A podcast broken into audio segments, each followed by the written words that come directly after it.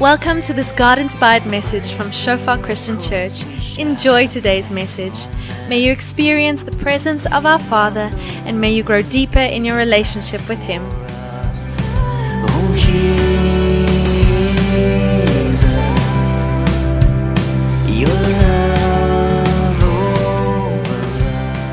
Yes, Lord, thank you that we can be here tonight, Lord. Thank you that you are busy building your church, Lord.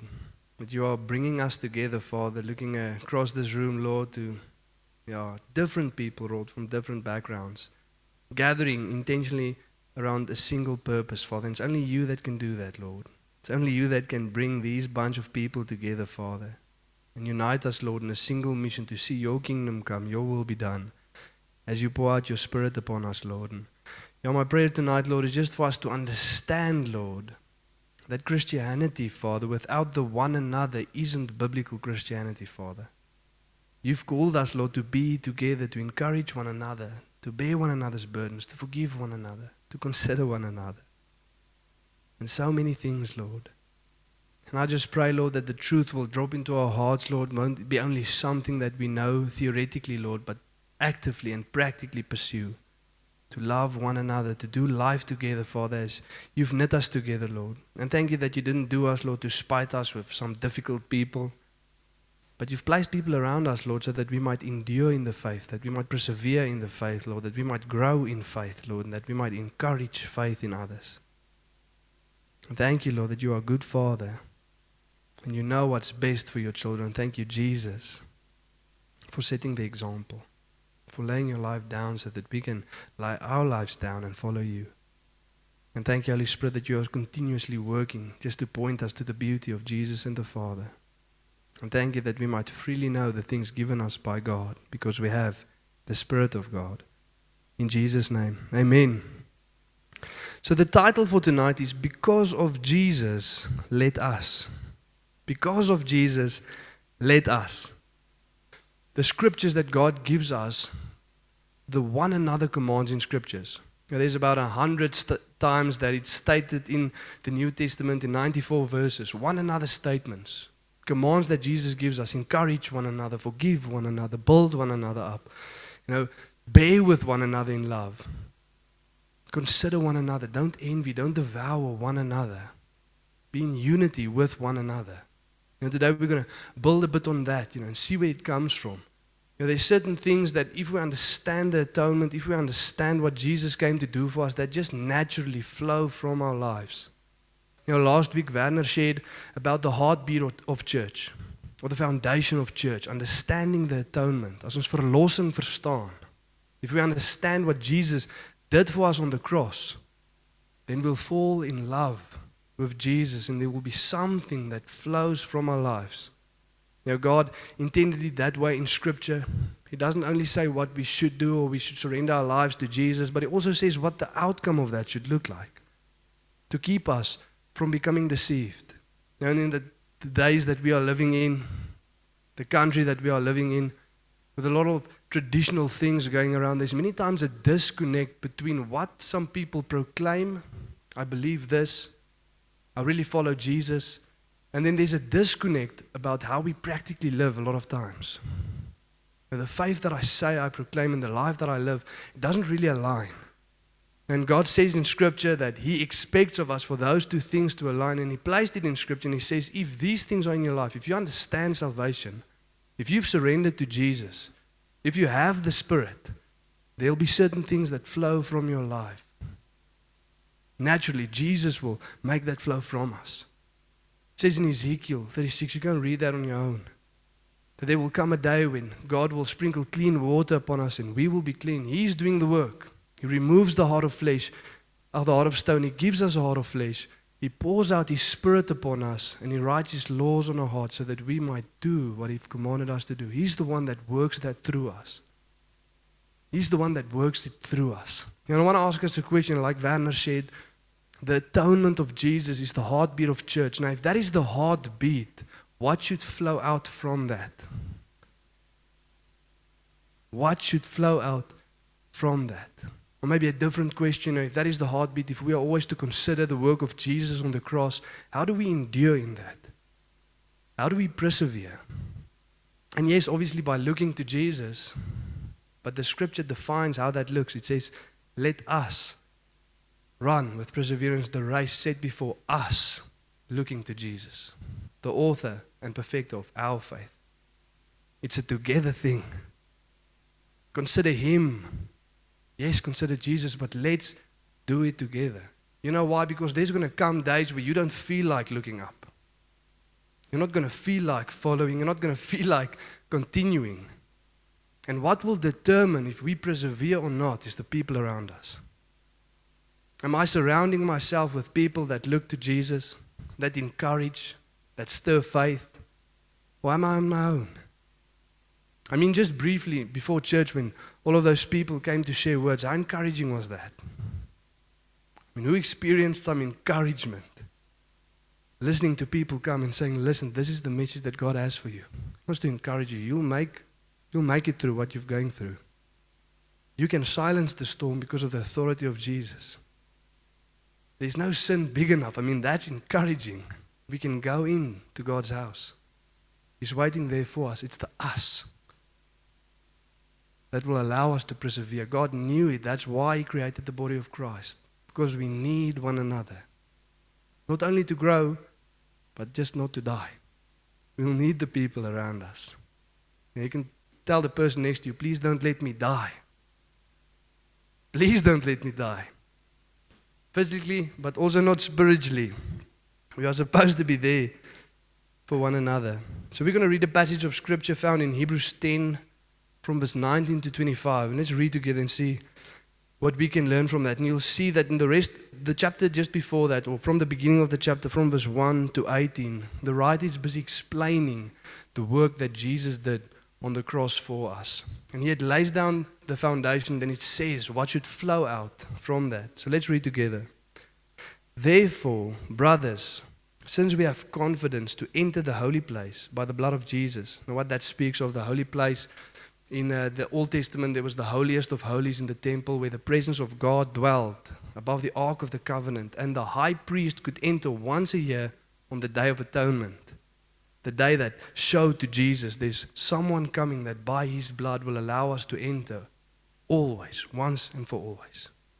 We won't only be able to enter once a year based on certain sacrifices, but by, by the blood of Jesus, by the new and living way that he opened for us through the curtain, that is, through his flesh.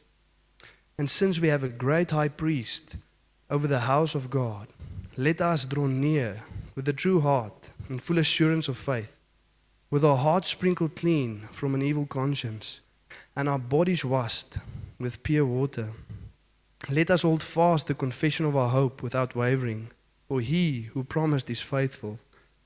And let us consider how to stir up one another to love and good works, not neglecting to meet together, as is the habit of some, but encouraging one another, all the more as you see the day drawing near. So there we see this let us commands that God gives us that flow out from that. But let's just first look at that foundation that is laid down there, verse 19 to 21. Therefore, brothers, since we have confidence to enter the holy place by the blood of Jesus, by the new and living way that He opened for us through the curtain, that is, through His flesh, and since we have a great priest over the household of God, and like I said, you know, the passage just before that explaining the work of Jesus. And it says in verse 14, He who at one time perfected for always those who are being sanctified.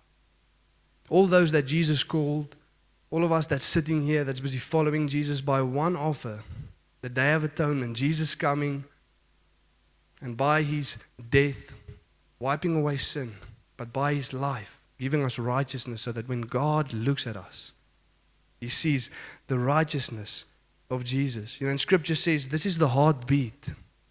And out of this heartbeat should flow three let us commands. And the reason why that flows out is because of a life surrendered to Jesus. I don't know, some of us that maybe have looked at an old wartime movie and you get that certain place where someone comes in and then all of a sudden someone tries to kill them or something happens and someone comes in and saves their life. And they stand up and they say, Sir, I don't know what I can do to repay you. I pledge my life to you. Who, who've seen that? The things that I wanted to do or busy with doing, I place that one side and I'm now saying that my life is devoted to you. I'm following you. And if we understand the work of Jesus on the cross, that should, that's actually a biblical response. To say that, Lord, I see that you've saved me, not just physically, not just here and now, but eternally. What can I do to repay you? My life is now yours. How can I express my gratitude? Now that, that should be one of the first things we ask. Lord, what can I do for you? How can I express my gratitude for what you've done for me? And then Jesus says these three things should flow from the foundation of the atonement of Christ. And the first two is basically just to enter into what Jesus did and to hold fast into his promises. But look, let's look at these three things that Jesus then commands us through Scripture. The first one let us draw near with a true heart, in full assurance of faith, with our hearts sprinkled clean from an evil conscience and our bodies washed with pure water. Now, that's foundational things to repent, to be baptized, and to be filled with the Spirit. That's in here. Imagine that Jesus saves us and we are, Lord, how can we express our gratitude? What's the first thing that we can do? And He says, apply what I've done on the cross. Enter into a relationship with the Father. That's the first thing. How great is that? How loving is that? Encouraging us to enter into the place where we experience restoration, renewal, hope, joy. And Jesus is saying, that's how you can express your gratitude by entering into that much more beneficial to us. Jesus doesn't need anything. And he's saying, enter into that. Again, that picture of baptism. Remember what your baptism did and signified. And then, secondly, let us hold fast the confession of our hope without wavering, for he who promised is faithful. What is the confession of our hope? It's the hope that Jesus said to us that he will not leave us orphans, but he's coming back for us one day. And to show us that He's not leaving us orphans, He sent the Holy Spirit, who is the seal till the day of redemption. Receiving the Spirit that Jesus poured out on us. And He said to His disciples, In my Father's house there are many rooms. If it were not so, I would not have told you. But I'm going to prepare a place. And I'm coming back one day to fetch you, and sin and death will be no more. And we will be with God for eternity. And Jesus is saying the second thing that you can do to express your gratitude believe in the promises that I gave you. Believe in the promises that I gave you. Enter into relationship and believe the promise. Gracious things. And then, thirdly, and the one that I just want to stand still at tonight, is and let us consider how to stir up one another to love and good works. You see, the key here that we are experiencing is the us, the let us. Let us do this. That's where encouragement will be found. Not when I am alone, but when we are together. You know, in the early church, salvation, baptism, and church membership were so synonymous that the act of becoming a member in church was actually baptism. And we read that passage in Acts 2 last week, and it says they repented, they were baptized, and they were added to their number 3,000 that day. The day I am saved and I become baptized, that's the day I joined the body of Christ. We read in 1 Corinthians 12, verse 13, that we all were baptized by one spirit into one body. And today we don't view it like that. We think we can do this Lone Ranger Christianity sometimes. We think we can do it on our own, but God is saying, no, no, no. It's not how it works. It's to let us. Let us. And if you are wondering, how will I persevere and how will I endure? In continuously drawing near to Jesus and holding fast to his promises. Because trials and tribulations will come. He's saying this last, let us command, is where the key lies. Let us consider how to stir one another to love and good works. You know, whenever you see that, that word and in the English Bible, it links parallel statements together, saying these things go together. They're inseparable. You can't do the one without the other. It's saying here, let us draw near with a true heart in full assurance of faith. And you cannot do that without holding fast to the confession of your hope. You cannot draw near with full assurance and a true heart without considering how to stir up the people around you that God has given you. You can do it with a deceitful heart. You can do it with a misleading heart. You can do it with an evil heart. But you cannot do it with a true heart in full assurance of faith. Impossible to draw near to God, not hold fast to His promises, and think about the people that He's placed around you. Can't happen. And we can't hold fast to the confession of our hope without drawing near to God and without considering how to stir one another to love and good works. That is how we hold fast. We encourage one another like we just did before church. The promise of God is no sins big enough. You can enter the household of God, He will forgive. If we confess our sins, He is faithful and just to forgive us our sins. That is a promise of God. That is how we consider to stir one another to love and good works. And we cannot consider how to stir up one another to love and good works without drawing near to God and without holding fast to His promises, because that is the aim of our encouragement. That is the aim of how we stir one another to love and good works. It's by drawing near to God, it's by holding fast to the commandments that He's given us. You know, another place where we see this and is with the Great Commission. Jesus saying, All authority has been given to me. Go therefore, make disciples of the nations, baptize them, and teach them to observe all that I have observed you. And behold, I am with you. Without the and, He's with us, doesn't work.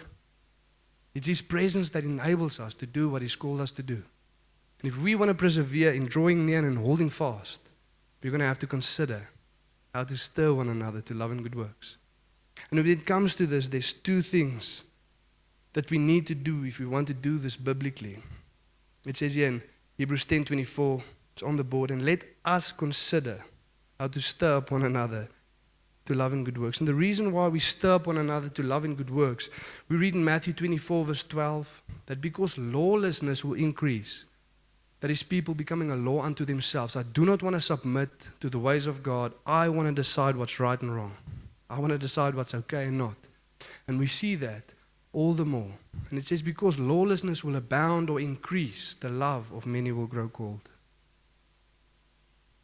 And we are saying, Lord, what do we do as a church in the face of lawlessness abounding and the love of many growing cold? He says, consider how to stir one another to love. Because the enemy is actively working against that. And then we read in 1 John 3, verse 18, what is love? Let's not only love in word and talk, but in deed and truth. A love that expresses itself through good works. A faith that is active.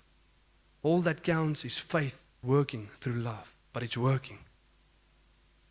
It's doing certain things. That's why we encourage one another to love and good works. But for that to happen, we have to consider. You know, a different word there is to think. The Greek word there that they use for consider is the same Greek word as the name for that statue of the man standing like this the thinking man. To actively put your head down and think, Lord, how? How am I going to stir the people around me to love and good works? How will I contemplate, continuously consider, with my mind fixed on the body of Christ, how to stir them up? That is what this, Christian, the, scripture is saying. To continuously contemplate and consider the body of Christ, how to stir them up. Now, I want to ask us a question. As a Christian, where do you think you can do that the best? At the feet of the one who made and gathered the one another. No better place. God Himself, who made each and every one of us, who gifted us, who've called us to a specific purpose, who binds us together with His Spirit, to go and sit at His feet as we pray, Lord, how do I build up the people around me? How do I stir them to love and good works? What have you've called me to do, it needs to be a prayerful consideration. Takes us to point number one. Because of Jesus, let us prayerfully consider how to stir one another to love and good works. Let us prayerfully consider how to stir one another to love and good works. Now, the reason this doesn't come naturally, I don't know if you've noticed that, but the writer is encouraging us to encourage. It's a bit strange. Because it doesn't come naturally. Yes, there's certain people that naturally just encourage better than others. But this encouragement isn't only in word, not only in talk. It's indeed in truth. It's a discipleship process where it's an let us discipleship process. And I want us to remember that whenever you're walking a road with someone, yes, there'll be times where you say they must repent of a certain thing, or they must do a certain thing, or, or they must go to a certain place, but it's still a let us process. I'm not sitting far off and just telling people what to do. No, it's us doing life together.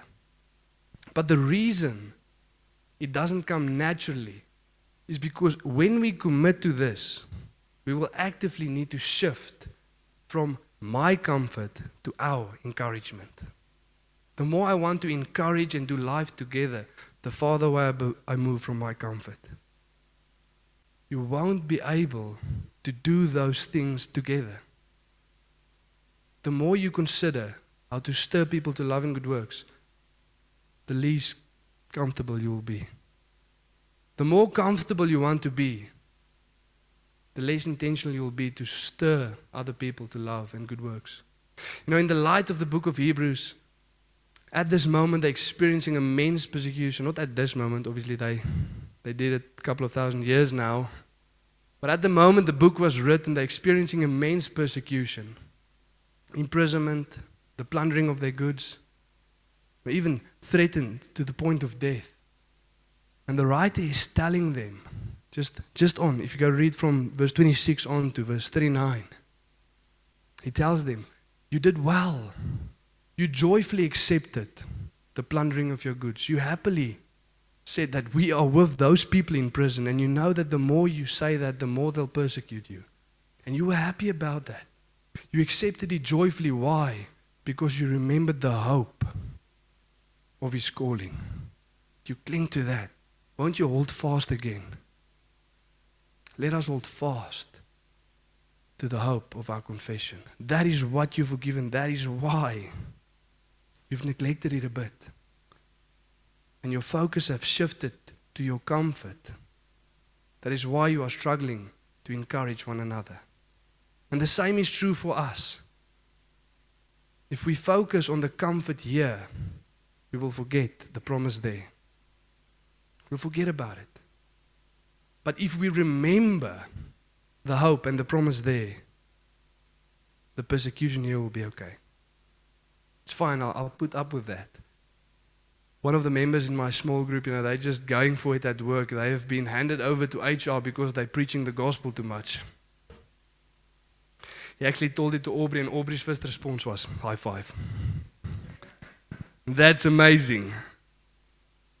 Because why? We remember the hope there. Oh, what a joy awaits. To be with Jesus for eternity as we look back on that day, because that will stand for eternity. The fact that they were handed over to HR for preaching the gospel. It will be remembered for all times. The person who handed them over won't. We won't remember them. But that day will stand for eternity. True godly care and encouragement will be costly. It will cost us something our time, our possessions, our, finances, our emotional capability just to give to the people around us. That will be depleted often. And we'll need to go back to God, draw near, hold fast, encourage. But it will be a costly one. And if you want to apply this, yes, God has called us to do this for Christians in general. But if you want to know specifically, who can I go and sit down and consider how to stir these people to love and good works? Your small group. Yes, you are part of the family of Christ, but those people God has placed specifically around you to stir them to love and good works. Your accountability partners. And if you're not in a small group, just hold on for literally a minute, and I'll show you why you will need to do that. Because if you want to consider how to stir people to love and good works, you'll, you'll have to join a small group. And we'll see that in just a moment. And I'm not saying that you have to pray for them every day. I know some of us obviously have too big a small group. Werner, sterkte, buddy. Luckily, you multiplied now. But what? You were like 20 people before you multiplied. That's going to take quite a while, at least an hour for a person. I'm just making a joke. So you don't have to pray for each and everyone every day, but at least once a week. Go and write down the names of the people in your small group. Okay, this day, this day, this day. and go and sit at the feet of God and ask Him, Lord, how do I stir these people to love and good works? Sometimes we want to do that and we arrive at a Wednesday and we try to, but if we didn't prayerfully consider it's a bit more difficult. Try to figure it out instead of just getting the information from God, going to do that. But then as we sit and we pray and we consider, then there needs to be a second step. Either the only thing that we then have is good intentions. We want to go and do that, but we actually need now to go and do that. And how do we do that? What is one of the key things that will always be present in encouraging other, one another to love and good works? In verse 25, it says the following If you want to consider how to stir one another up to loving good works, how do we do that? By not neglecting to meet together. That is where it will happen. As it is in the habit of some, but encourage one another all the more as you see the day drawing near. And what does it mean all the more when we see the day drawing near? Scripture says before Jesus comes back, things will go from bad to worse. Today, you need more encouragement than yesterday. And tomorrow, you will need more encouragement than today. And maybe you think that you're in a great place and you can go off on a solo mission. Scripture says things will go from bad to worse. Lawlessness will increase. And the enemy will come after you love to decrease that. And if you are not surrounded by one another, you will not make it. Encourage one another all the more as you see the day drawing near. So, if you really want to stir one another to love and good works, we need to meet together. Get yourself a small group. That's where it's going to happen. At the small group, intentionally coming together. You know, John Piper has this quote. He says, You are God's appointed means to keep your brother or sister from falling into sin. And maybe if you want to state it a bit better, because it sounds like there's too much responsibility on us there. You are one of God's primary, primary means to keep your brother or sister from falling into sin and to encourage them to step back into grace if they've fallen into sin. God will use you to do that. Encourage, fight temptation. But if you've given in, it's okay. Step back into grace. The Father's arms are open wide. No sin too big. God says, Come in, I will forgive, I'll cleanse. All I desire is a heart of repentance that wants to turn back to me. So, what the writer is saying here to us, I don't want us to go and prayerfully consider and ask God, Lord, what can I do? And then hope that I bump into someone. No, I want to be intentional in meeting with them. Takes us to point number two. Because of Jesus, let us intentionally meet together and encourage one another. And both need to be there. If we have number one, but we don't have number two, all we have is good intentions and a hope to bump into someone somewhere. And there should be the opportunity then to encourage them. No. Number two needs to be present as well. And if we only have number two, but we don't have number one, we have a social club. Very intentional in coming together, but what we do there, not so intentional. Both need to be present. And if I can leave us with one a one liner, one thing to remember that you take from tonight, and you apply this in every area of your Christian walk, it will be biblical. And you will see the fruit of God and the power of God manifest. It's this. Because of Jesus, let us consider prayerfully, then act intentionally. In any area of your Christian life, if you can take that home, Lord, what have you called me to do? Consider prayerfully, then act intentionally. Lord, how do I raise my kids in a biblical manner? Consider prayerfully, then act intentionally. God, what do you want me to do at small group? Why have you brought us together? Consider prayerfully, act intentionally. If we do that in every area of our lives, we will see the presence and the power of God manifest through us. Now, there's a scripture that says God's eyes continuously run to and through the earth to show himself strong on behalf of those whose hearts are loyal to him. He wants to move, he wants to lead. The question is do you want to be led? Prayerfully consider, intentionally act, and God will bless that. Yes, we'll make mistakes. Yes, we won't always get it right. But there's grace for that. But as we go, God will lead. And we will see His glory and His power manifest through our lives. The last two verses of this chapter, it's not on the board. You can go and read that. Verse 38 and 39, quite strong words. But the writer says, speaking as God speaks, and he says, My righteous one will live by faith, but if he shrinks back, my soul has no pleasure in him. Hard words. He says, But we are not those who shrink back and are destroyed. We are those who have faith and persevere. We are those who have faith and persevere. We will not be those who shrink back and are destroyed. And if we can make that commitment tonight, Lord, saying, Lord, I am going to prayerfully consider and act intentionally because I will not be the one who shrinks back. But I am one who has faith and we will persevere. Then we will see the kingdom of God come. Because He will be the one that leads us. Let's stand tonight now. End of us in prayer.